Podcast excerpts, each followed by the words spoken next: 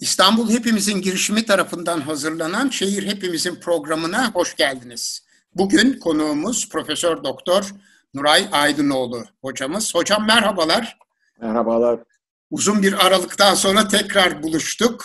Evet. İkimiz de evlerimizdeyiz. Uzaktan e, bu programın e, kaydını Ali Vatansever arkadaşımız yapıyor.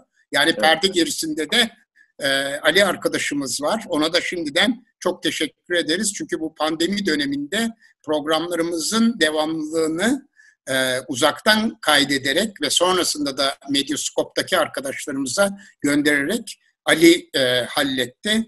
E, çok çok teşekkür ediyoruz kendisine. Evet efendim bugün e, Kanal İstanbul ile ilgili e, bir program yapacağız. Şöyle ki e, Kültür AŞ tarafından bu ay basılmış olan Kanal İstanbul çok disiplinli bilimsel değerlendirme e, kitabının e, içindeki bölümlerden biri olan deprem mühendisliği açısından Kanal İstanbul ve kanala bağlantılı yapılara ilişkin sorunlar bölümünü Mehmet Nuray Aydınoğlu hocamızla konuşacağız. Bu kitap hakkında biraz kısaca bilgi vermek istiyorum. İstanbul Büyükşehir Belediyesi Kanal İstanbul ÇED raporunun değerlendirilebilmesi için Profesör Doktor Derin Orhon'un koordinasyonunda bilim insanları ve uzmanlardan oluşan bir grubun bir araya gelmesini sağladı. Şubat 2020'de başlayan çalışma pandemi dönemine rağmen hızla tamamlandı. 571 sayfalık kitapta farklı disiplin, disiplinlerden 29 bilim insanı ve uzmanın hazırladığı 20 ayrı bölüm bulunuyor. Gelecek programlarda da diğer bölümler üzerinde duracağız. Ama bugün biraz önce de söylediğim gibi deprem mühendisliği açısından Kanal İstanbul ve kanala bağlantılı yapılara ilişkin sorunlar bölümünü Nuray Hocam'la birlikte konuşuyoruz. Hocam bu e, bilgiye ilave etmek istediğiniz bir e, husus var mı acaba? Evet. E, bugün sunacağımız e, bölüm e, ifade ettiğiniz gibi deprem mühendisliği açısından e, Kanal İstanbul'un değerlendirilmesini içeriyor. E, ben bu bölümü değerli arkadaşlarım Profesör Doktor Faruk Karadoğan ve Profesör Doktor Atilla Ansal ile birlikte hazırladım. Yani üçümüzün imzası var makalede. E, ve e, evet yani e, giriş olarak böyle. Evet. Evet. Ee, şimdi e, ben hemen ilk soruma geçmek istiyorum hocam. Siz diyorsunuz ki bu bölümde kanala bağlantılı yapılar. Evet. Nedir bu yapılar? Efendim, e, Kanal İstanbul yapısı e, çeşitli bölümlerden oluşuyor proje. E, tabii e, Kanal İstanbul'un e, projesinin ana yapısı kanalın kendisi. Yani bu bir zemin yapısı. Evet. İşte e, Marmara Denizi'nde Küçükçekmece Gölü'nden başlayarak Marmara Denizi'nin Küçükçekmece bağlantısından başlayarak e, Terkos Gölü ile e, Yeni Havaalanı arasından e, geçerek Karadeniz'e bağlanan 45 kilometrelik bir kanal. Bu bir zemin yapısı. Yani taban genişliği 275 metre, e, su yüksekliği 20,75 metre olan ve kenarında şevleri olan e, bir yapı. Fakat buna bağlı olarak bir takım yapılar var tabii. Kanalla direkt olarak entegre olarak yapılacağı ifade edilen jet raporunda da bu şekilde belirtiliyor. İki tane liman var. Biri Marmara'da, e, Marmara girişinde kanalın. Biri de kuzeydeki çıkışında, yani Karadeniz çıkışında iki tane liman var. Ee, Kanal e, esasen Küçükçekmece Gölü'nün içinden geçiyor. 10-11 kilometrelik bir bölümü orada. Bu gölün içinde bir yat limanı yapılacak. Ve diğer bazı küçük e, yanaşma yerleri vesaire var. Ama artı bir de Karadeniz kıyısında dolgular var. Dolgu var ve bir lojistik merkezi var e, limana ilaveten. E, Bunlar kanal kanala entegre yapılar olarak ifade ediliyor chat yapısında. Bir de geçiş yapıları olarak ifade edeceğimiz e, kanalı aşan yapılar var. Bunlar büyük ölçüde köprüler. Sekiz tane köprü var. tüneller, üç tane tünel ve çok sayıda altyapı, tünel ve boru sistemleri e, yani. Dolayısıyla e, e, kanalla ilgili yapılar deyince bir kanal, ikincisi limanlar diyelim genel olarak. Üç tane liman, Karadeniz, Marmara ve Yat Limanı. Ondan sonra köprüler, yani bar, e, kanalı aşacak olan köprüler. Geçişleri bunlar, sağlayacak olan. Evet, sekiz tane bunlar. Üç tane, e, iki, ikisi metro, biri demir yolu tüneli olmak üzere üç tünel ve e, altyapı. Çok muhtelif e, altyapı. Bunlar nedir? İşte e, enerji nakil hatlarından başlayarak atık su, temiz su, doğalgaz e, hatları, e, başka unuttuğum var mı? Herhalde yok. E, telekomünikasyon hatları ve enerji hatları dediğim gibi. Tabii bunların sayısı çok fazla. Yani tam, tam ben de şimdi hatırlamıyorum.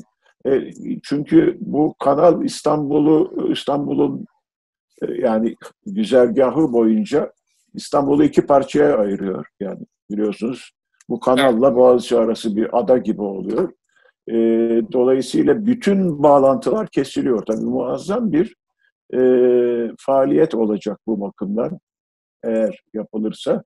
E, bütün e, altyapı yatı şeyleri, bağlantıları kesilip kesildiği için yeniden yapılmak zorunda.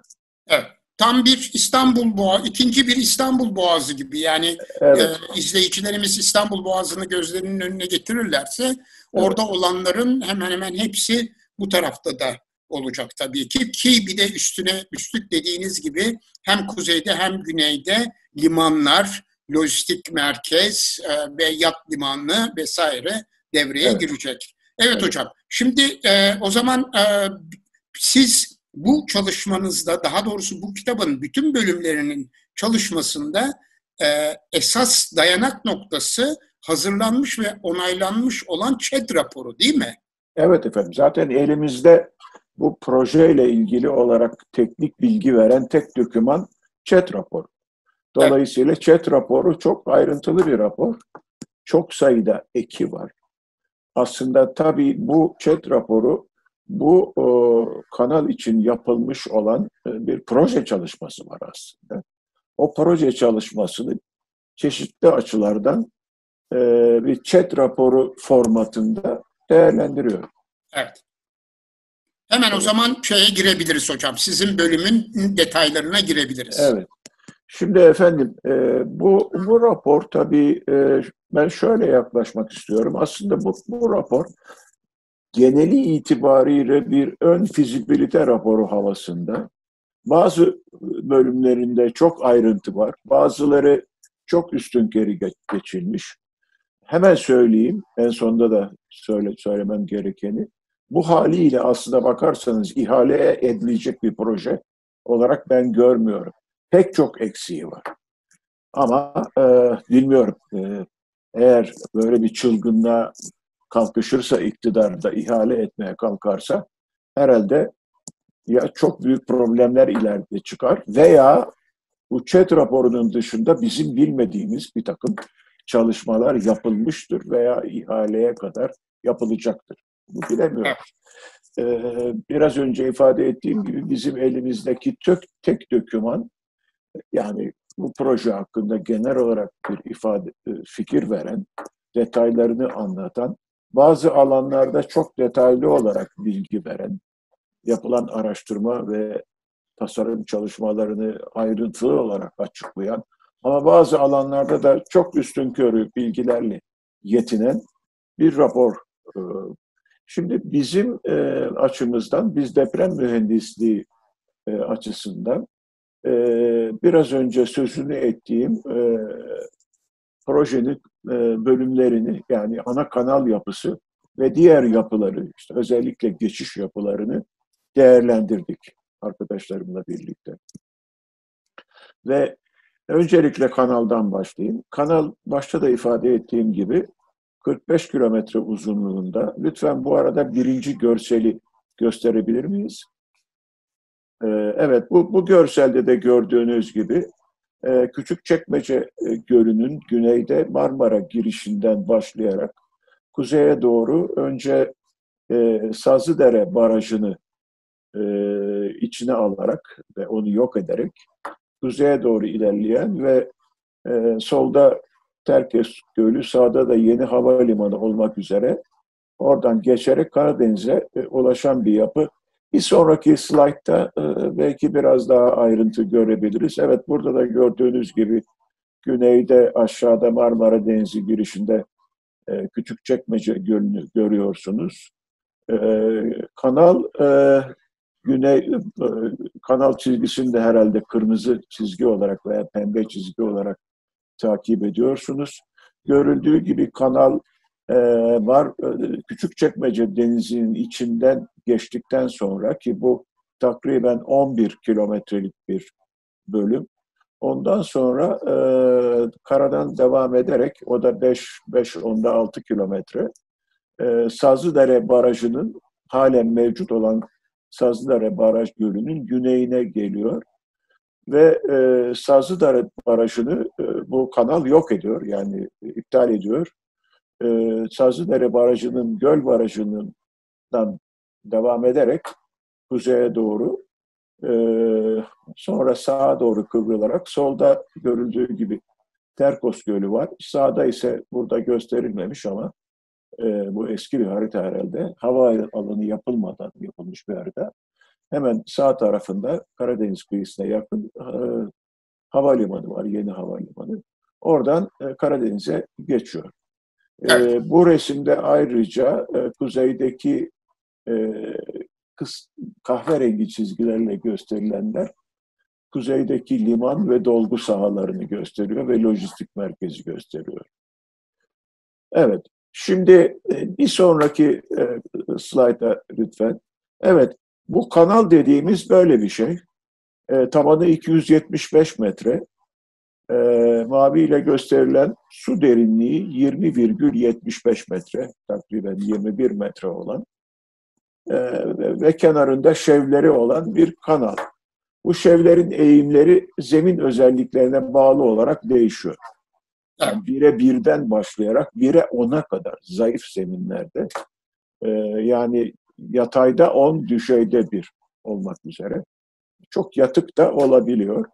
Tabii bu resimde de görüldüğü gibi yukarıya doğru da şevlerin e, devamları var. E, o da mevcut e, topografiye göre şekillenecek. Şimdi efendim bu kanalın deprem bakımından, deprem mühendisliği bakımından en önemli özelliklerinden biri. Bir kere şunu söyleyeyim, tabii bu kanal özellikle güneydeki bölümü itibariyle deprem tehlikesi bakımından çok tehlikeli bir yerde bulunuyor. Yani bizim İstanbul için beklediğimiz 7 ve üstü moment büyüklüklü bir deprem, deprem e, büyük bir olasılıkla deprem jeologlarının ve sismologların tahminleri doğrultusunda bu kanalın Marmara e, Marmara girişine 11 kilometre mesafedeki fayda faydan ve o fayda ilişkili diğer fayların kırılmasıyla meydana gelecek.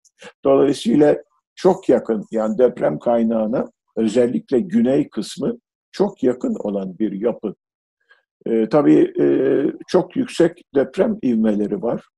E, bunlarla ilgili deprem tehlikesi analizleri yapılmış. E, bunlar e, deprem tehlikesi deyince biz deprem analizlerinde ve tasarımında dikkate alınacak yer ivmelerini ve spektral ivme dediğimiz bizim kullandığımız büyüklükleri anlarız. Bunları içeren bir rapor detaylı olarak hazırlanmış. Bu rapor esasen 2018'de yayınlanıp 2019'da yürürlüğe giren Türkiye deprem tehlikesi haritasıyla da uyumlu. O bakımdan bir problem yok. Ancak chat raporunda buna deprem tehlikesi raporu denmemiş, deprem riski raporu denmiş. Bu çok yanlış çünkü deprem riski başka bir şeydir. Deprem tehlikesi dediğimiz biraz önce belirttiğim gibi bizim tasarımda dikkate alacağımız ivme büyüklüklerini, en, en büyük yer ilmesi ve spektral ilmeleri veren rapordur. Bu rapor, e, bunlar raporda ayrıntılı olarak var. Ama bu bu büyüklükler yapı cinsinden bağımsızdır. Bunlar direkt olarak tehlikeyi ifade eder bize. E, deprem riski ise yapıya da bağlıdır. Hem deprem tehlikesine hem bu parametreler hem de aynı zamanda yapının hasar görebilme potansiyeline bağlıdır. Dolayısıyla yapıya bağlıdır.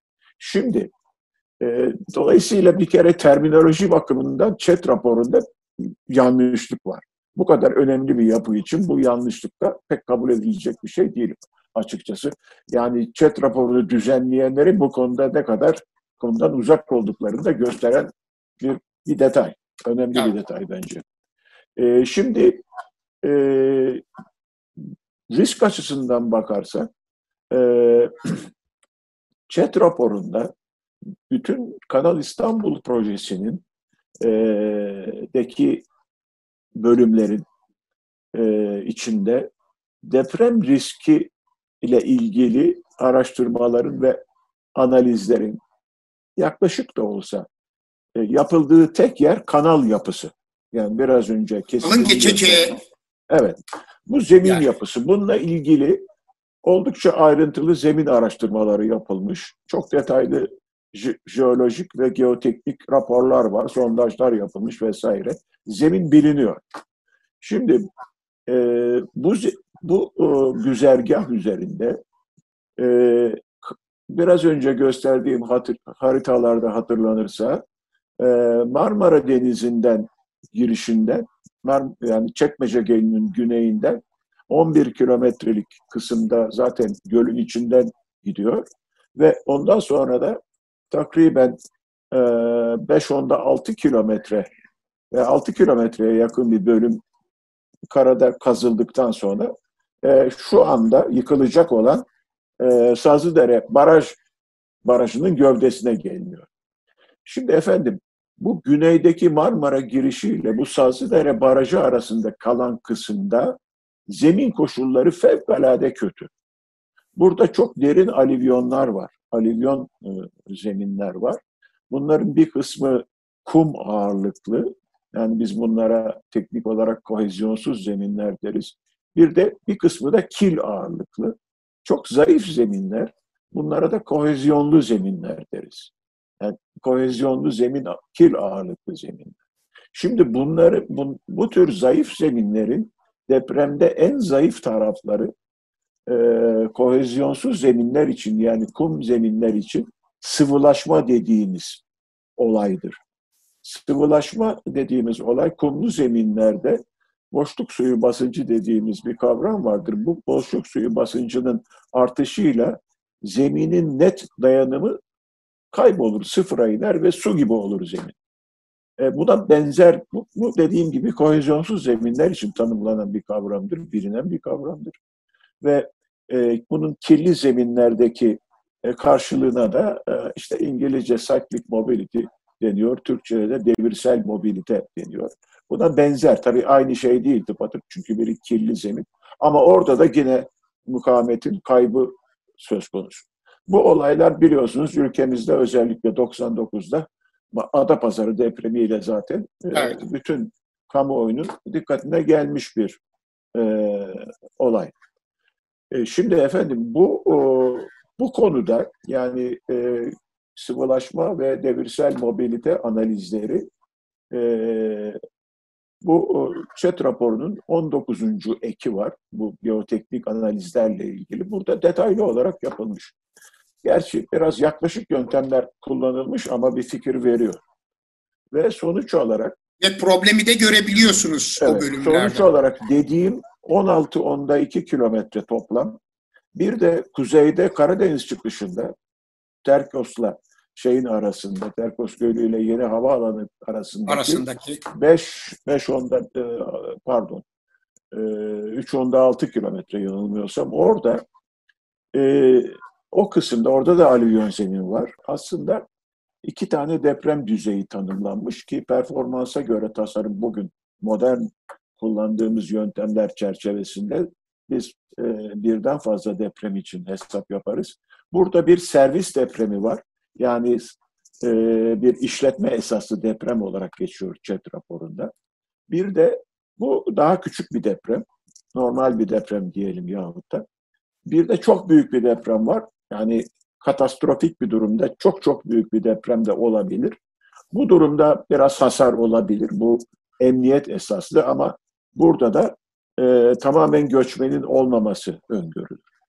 Şimdi e, evet. e, bunun için iki ayrı deprem düzeyi tanımlanmış deprem tehlikesi raporunda.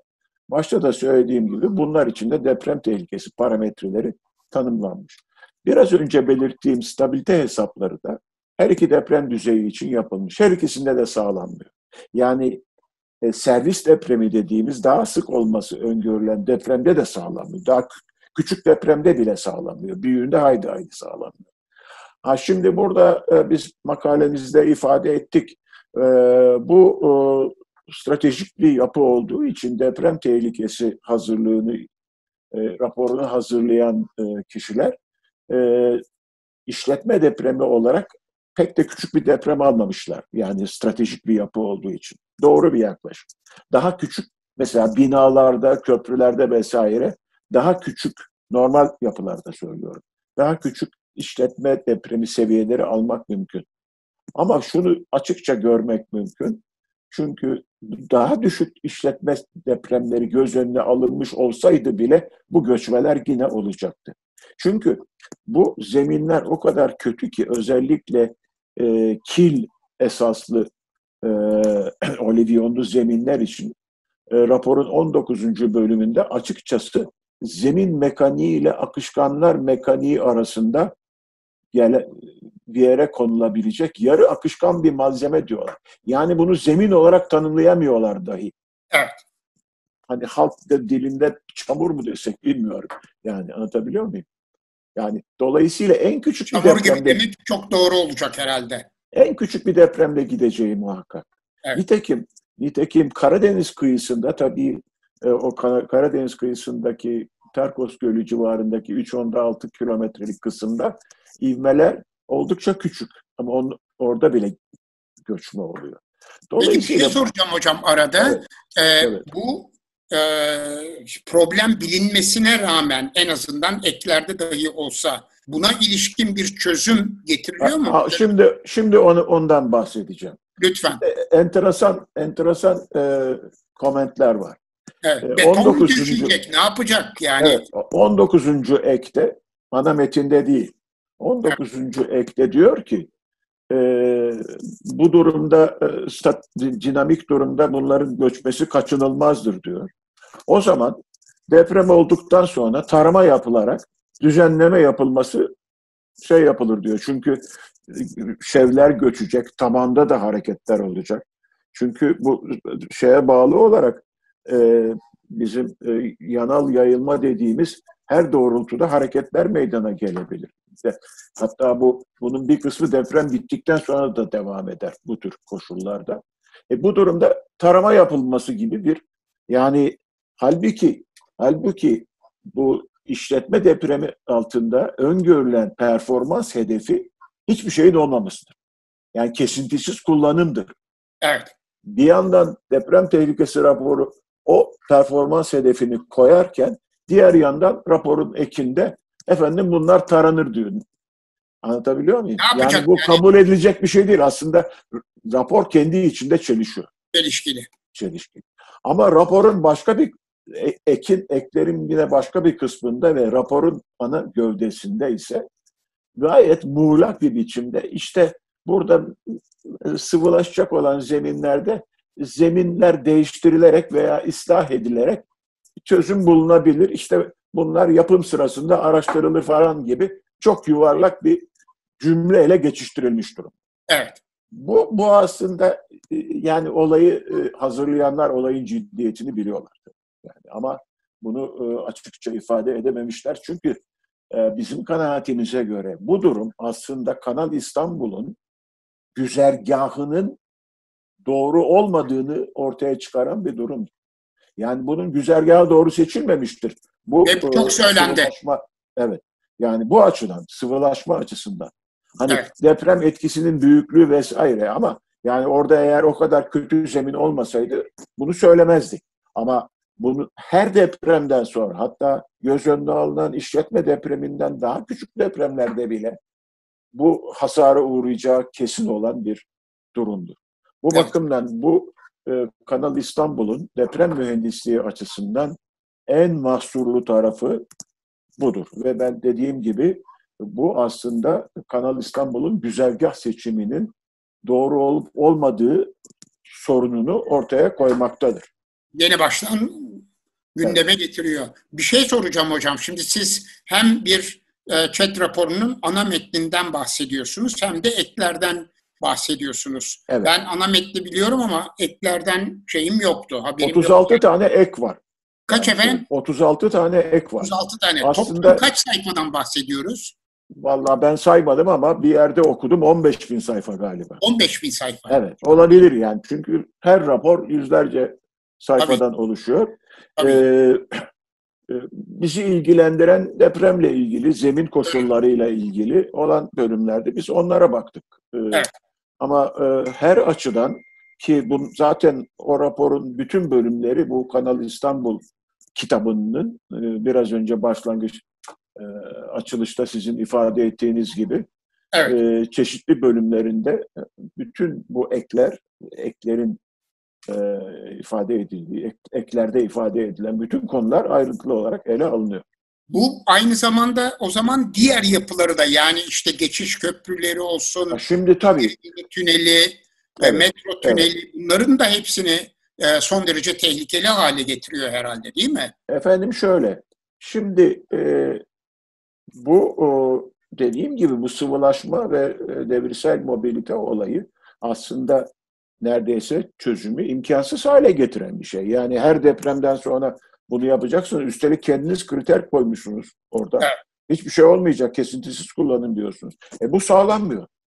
Yani aslında burada iş bit bitmesi lazım. Ama diğer geçiş köprülerine gelince şimdi lütfen bir sonraki slayda e, bakalım. Geçelim. Görsele. Evet. Burada görüldüğü gibi burada karayol, e, karayolu ve demiryolu ve metro e, ağları e, çeşitli yerlerden tabii kanal dolayısıyla kesiliyor. Burada üç farklı renkle görülen geçiş yapıları var. E, turuncu renkle görülen, e, sağda zaten karayolu geçişi diye sağ üstte belirtiliyor. Bunlar köprüler.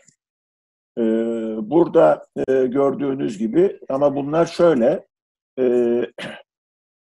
Karayolları Genel Müdürlüğü tarafından yapılacak köprüler. Ee, yukarı kuzeyden başlayarak bu D0 karayolu geçişi var. Ondan sonra Kuzey Marmara otoyolunun iki tane üst geçişi var. Bir kesim iki, bir de kesim yedi aşağıda.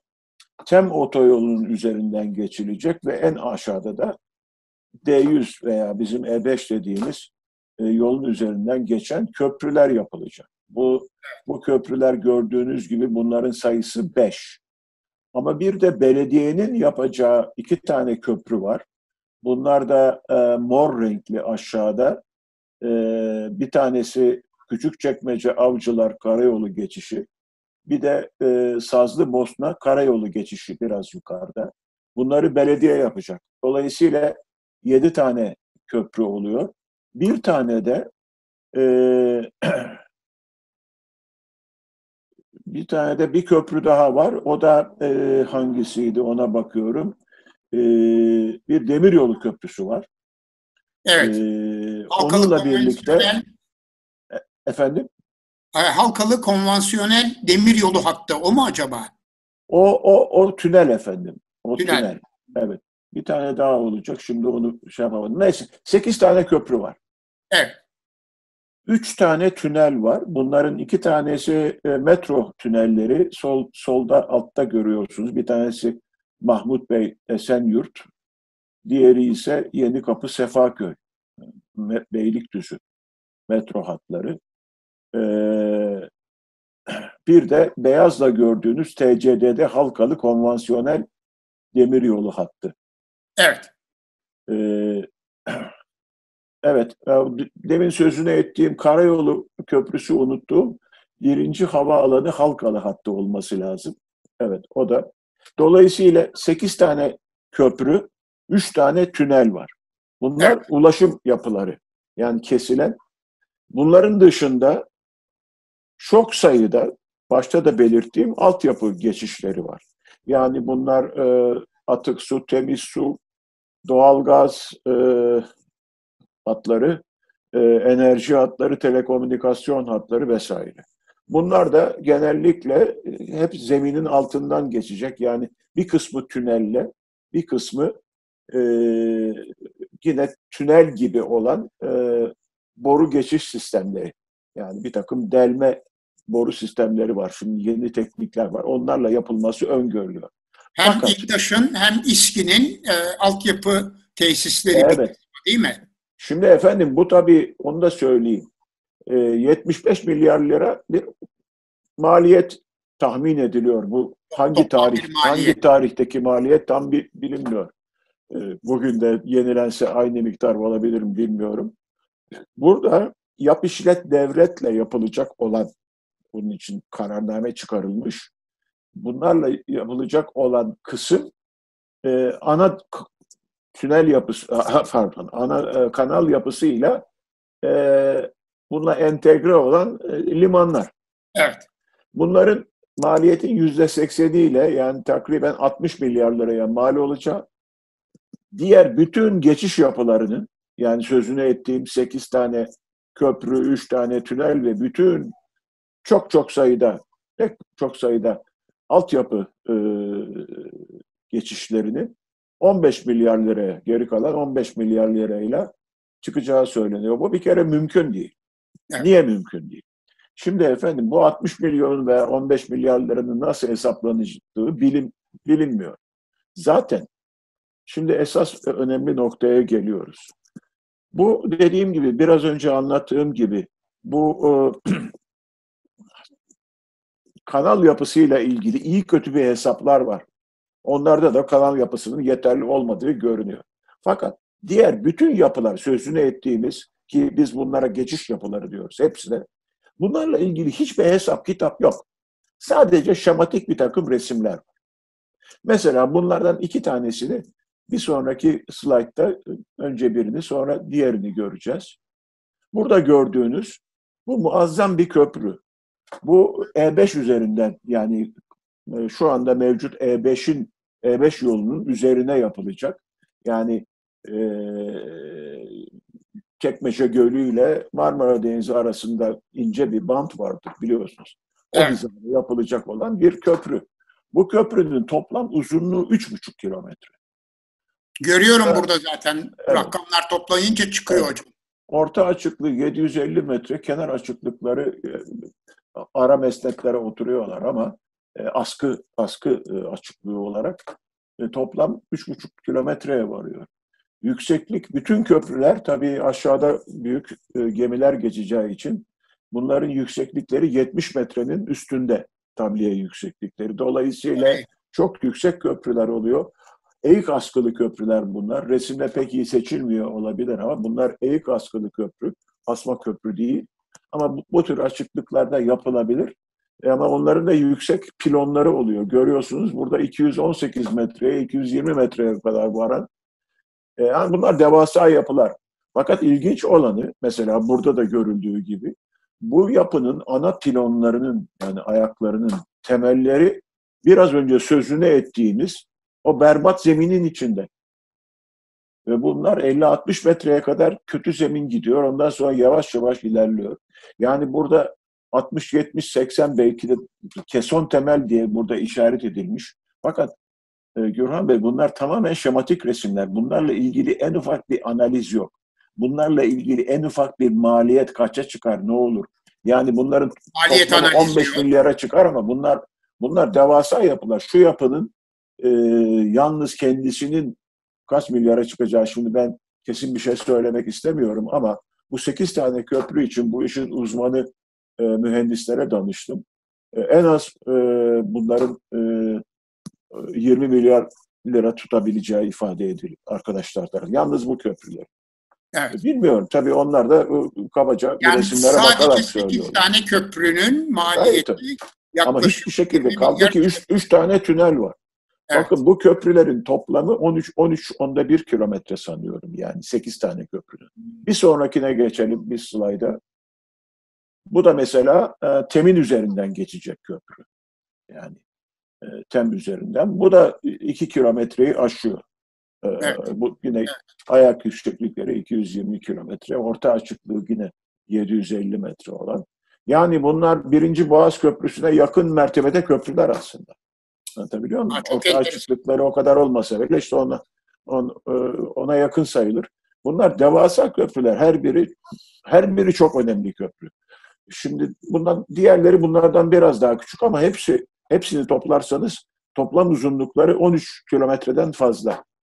Üç tane tünel var. Fakat bu tüneller de bu kötü zeminlerin altındaki iyi zeminlere inmek zorunda kaldıklarından çok uzun oluyorlar. Çünkü bunlar demiryolu ve metro e, trenleri olduğu için bunlarda eğim kısıtlaması da vardır. Dolayısıyla üç tane tünelin toplamı da 21 küsur kilometre. Sanıyorum 21.6 kilometre. Dolayısıyla bunlar muazzam yapılar. Bakın hani bir kanal uğruna neler yapılıyor. Bir kanal kanal yapacağız diye ki onda kişisel görüşüm olarak ifade etmeme izin verin. Kanal yapısı aslında bir rant yapısı. Başka hiçbir şey yok. Çıkış noktası rant. Maalesef. Emlak rantı. Hiçbir şey yok. Başka hiçbir, hiç, hiçbir şey yok. Bakın bu rantı elde etme uğruna katlanılan bunca zahmet, katlanılacak olan, harcanacak bunca servet milli gelire yazık bence. Yani bu evet. bu işin ama şimdi bunlar yapılmaz yapılar değil. Fakat burada da gördüğünüz gibi bu kötü zeminlerde bunların temelleri bile muazzam maliyet unsurudur. Biraz önce gösterdiğim şey dedi. 4-5 tane köprü hep bu kötü zeminden gidiyor. Çünkü köprülerin çoğu güneyde gösterdiğim gibi. Yani buralardan geçecek olan köprüler hep bu kötü zeminde temelleri oraya yapılmak zorunda. Bunlar bunların maliyetlerini tahmin etmek bile bu aşamada. Hele ki dövizin bu kadar yükseldiği bir dönemde gerçekten yani, o gerçekten olan Türk lirası rakamlar geçerli midir? Ee, Hiç sanmıyorum. Evet. Hiç sanmıyorum. Bir de hafriyat sorunu var değil mi hocam? Ciddi bir hafriyat var. Hatta e, bu kanal e, planlanana göre önce yapılmaya başlanacaktı. Buradan çıkartılan hafriyat götürülecekti. Üçüncü havaalanının dolgu alanlarında kullanılacaktı. İlk, ilk, ilk, tasarım öyleydi. İlk Daha tasarım. hava meydanı yapılmadan önce. Evet, evet. Ama ondan sonra hava alanı yapıldıktan sonra e, hafriyatların e, Marmara Denizi çıkışında teşkil edilecek iki tane adaya, adada bu hafriyat dolgu, orada dolgu malzemesi olarak kullanılması evet. şey oldu. Ondan vazgeçildi daha sonra. İyi ki vazgeçildi çünkü o iki tane ada bir depremde tamamen sıvılaşmadan yok olurdu. Yok olurdu tabii. Bunun en güzel örneği 1995 Kobe depremidir. Kobe depreminde iki tane öyle ada vardı. Dolgu ile yapılmış. İkisi de neredeyse merhaba oldu. Bütün liman, kalktı. bütün ortadan kalkmadıysa bile üstündeki bütün liman tesisleri yerle evet. bir oldu. Çünkü sıvılaşma oldu büyük ölçüde. Onlar da böyle dolgu malzemesi. Belgesellerde izledik hocam bütün evet. şeyler nasıl gidiyor. O... Ben gitmiştim depremden sonra bir seyahat olarak gittik. Gözümüzle gördük onları. Evet. Evet. Ee, daha son sonra dakikalarımızda Hocam son dakikalarımızda evet. e, bu e, özellikle doldurma alan ve onun üstünde yapılması planlanan limanlar meselesine de biraz değinebilir miyiz acaba? Evet, şimdi onlarla ilgili e, ayrıntılı bilgi içeren ayrı bölümler var. Dolayısıyla biz kendi makalemizde onlara çok ayrıntılı olarak girmedim. Yalnız evet. deprem mühendisliği açısından şunu söyleyebiliriz. Hiçbirisinde ki orada devasa dolgular var. O dolguların e, koruma tabakaları vesaireleri var. Bunlar bilhassa güneyde yapılacak aslında yani ada yapılmıyor ama bir liman yapılıyor hemen avcıların önünde. Evet, o, o da dolgu malzemeyle yapılacak aslında bir nevi ada değil de bir çıkıntı, bir, bir yarım ada yapılacak küçük. O, onun tabii yani ne olacağı belli değil. Esasen e, Profesör e, e, ay ismini şey yaptım. Kusura bakmayın. Yok, ee, bir arkadaşımızın e, bu yapılarla ilgili Avcı, Profesör Avcı'nın e, bir makalesi var. O evet. makalede her iki kuzeydeki ve güneydeki dolguların, limanların yapılmasının esas gayesinin o dolguları değerlendirmek olduğu ifade ediyor. Evet, İlhan Avcı'nın, Profesör İlhan Avcı, özür İlhan dilerim. Avcı. Kusura bakmayın, yaşlandıkça isim Rica ederim hocam, rica evet. ederim. İlhan Avcı. Pandemi dönemindeyiz. İlhan Avcı Hoca da e, izlerse ondan da özür dileyim. Kendisi çok saygı duyduğum bir bilim adamıdır. E, evet, yani e, aslında e, on, ama onların şevleriyle ilgili de stabilite problemleri vesaire tabii vardır. Ama onlarla ilgili hiçbir şey göremedik raporda. Ben o gözle de biz baktık, inceledik yani evet. bu şeylerde. Ama onların diğer ayrıntılarını e, e, e, Profesör Avcı'nın şeyine bıraktık İlhan Avcı'nın. Nitekim o, o, o raporda çok e, ayrıntılı olarak e, limanlar değerlendiriliyor ve çok e, iyi bir şekilde değerlendiriliyor. Evet. Bütün bu incelemenizden sonra hocam, e, biraz önce gerçi bir kısmını söylediniz ama ne diyorsunuz Kanal İstanbul'la ilgili? Evet bir rant yapısı ve e, hakikaten Türkiye'yi çok zorlayacak olan bir yapı ve ciddi tehlikelerle karşı karşıya olduğunu mu düşünüyorsunuz?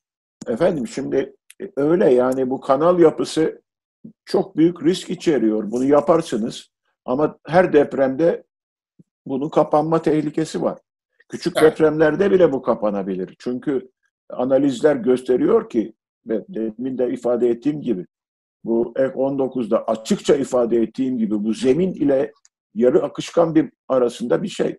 Yani akışkan arasında zemin adına zaten kendileri de öyle diyorlar. Zemin olarak tanımlanamayacak bir malzeme. Evet. Bir kısmı en azından. E, dolayısıyla bunlar en küçük bir depremde sıvılaşacak. Ne demektir bu? Şevler göçecek. Tarama yapıp bunları düzeltmeniz gerekecek. Bir de tabii vaktimiz belki kalmadı ama son slayda bakarsak orada Lütfen. iki dakika içinde bir şey daha göstermek tabii. istiyorum. Tabii. Çok önemli mahsurlardan biri de şu. Efendim burada güney kısmına bakarsanız soldaki e, şeklin e, bu Küçükçekmece Gölü ile e, Sazıdere Barajı girişi arasında böyle bir yeşil bir kare var sol tarafta gördünüz mü bilmiyorum.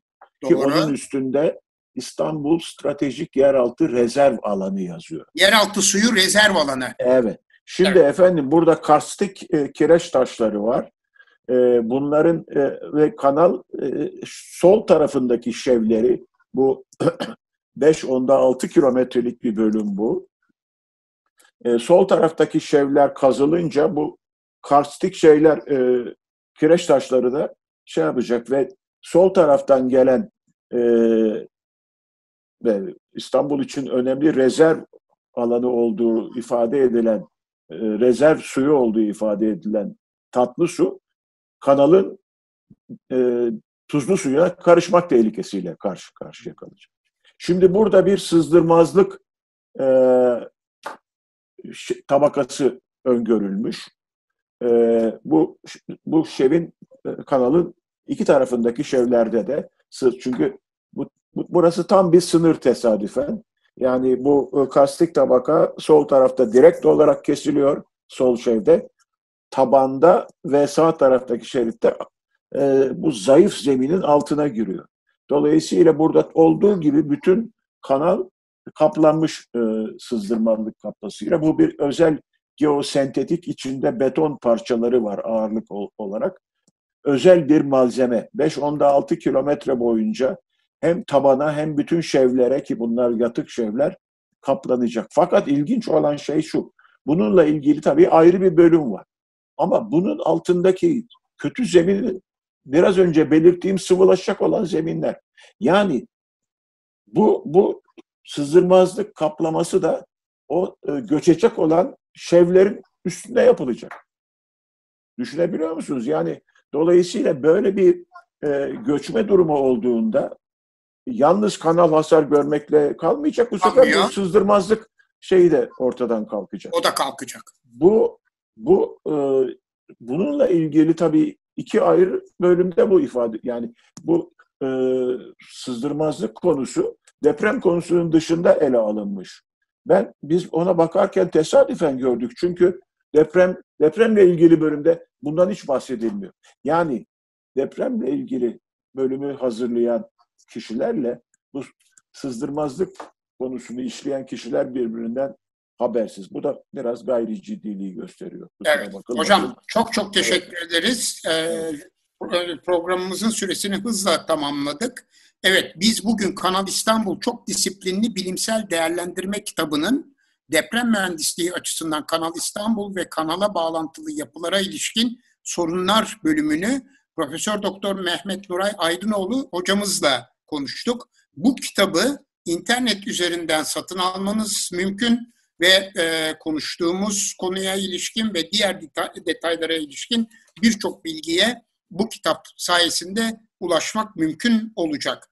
Evet, e, biz de bu konudaki e, bu kitapla ilgili e, yazarları başka programlarımızda da e, önümüzdeki dönemde ağırlayacağız. Hocam size tekrar çok teşekkür ederiz.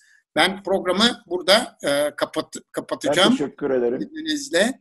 Evet efendim İstanbul Hepimizin girişimi tarafından hazırlanan Şehir Hepimizin programını izlediniz. Gelecek hafta pazartesi günü saat 16'da yeni programımızda tekrar görüşmek dileğiyle. Hoşçakalın.